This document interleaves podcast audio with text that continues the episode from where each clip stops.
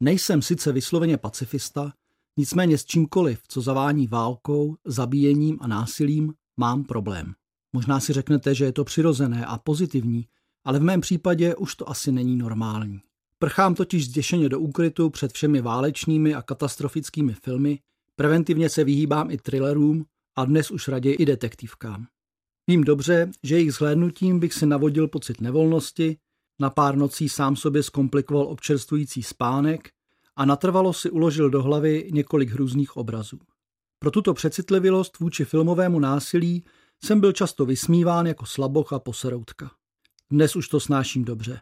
Ostatně u mnohých posměváčků z rad otrlých televizních diváků a zvláště divaček se mi dostalo nemalé satisfakce, když nedokázali sami přejít pár set metrů lesem v noci a někteří, respektive některé, ani ve dne. Ptáte-li se na má vojenská léta, přiznávám, jsem nevoják. Modrou knížku jsem však získal řádně, bez simulování, ba právě naopak. Původně jsem se ke službě vlasti hrdě hlásil, ovšem jako její výrazně smysluplnější formu jsem vždy považoval civilní službu někde ve špitálu, než tu vojenskou s flintou v kasárnách. I jako historik jsem se vojenským dějinám vždy vyhýbal, takže mám dodnes velké neznalosti v oblasti historické vojenské terminologie, uniform, výzbroje a vojenské techniky.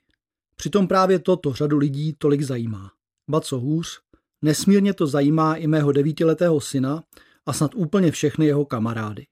Vůči synovým požadavkům na zakoupení atrap zbraní za účelem hraní jsem však byl dosud nesmlouvavě imunní. Stejně jako kdysi moji rodiče. Vytouženou špuntovku jsem si musel koupit z našetřeného kapesného sám a dlouho jsem ji doma schovával. A to jsem si nehrál na válku, ale na kovboje. Nedávno však došlo v této otázce k mé vnitřní katarzi. Když jsme se s několika dalšími rodinami chystali na společný víkendový pobyt, jedna z maminek nám do hromadného mailu napsala, že svým dvěma chlapcům přiveze mimo jiných hraček i jejich oblíbené pistole na pěnové náboje a navíc prý ještě jednu, kterou si může půjčit třeba můj syn. Než jsem stačil naznačit, že bych nerad podporoval děti v tom, aby po sobě stříleli, napsala jiná maminka, mimochodem velmi kultivovaná dáma, která se vedle svého právnického povolání věnuje malbě, zpěvu a navíc i ráda tančí, že je to báječný nápad a že bere celý arzenál dalších dětských palných zbraní, aby se mohli zapojit i dospělí, neboť je to prý ohromná zábava.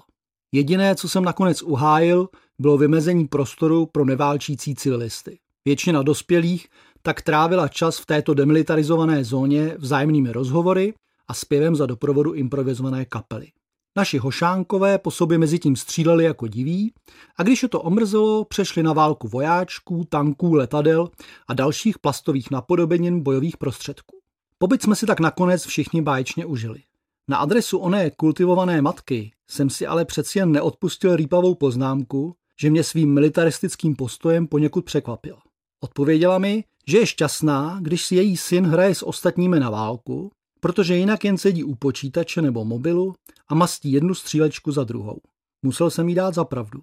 Jasně, že v takové situaci je rozhodně lepší, když se kluci honí s pistolkami v rukou, střílí po sobě a zároveň se různě kryjí. Kromě pohybu se učí vzájemně komunikovat a kooperovat. A to vše v podstatně reálnějším prostředí, než jaké nabízí obrazovky počítačů, tabletů či displeje chytrých telefonů. Tak si říkám, jestli bych příštím narozeninám neměl synovi tu bouchačku i pěnové náboje taky koupit.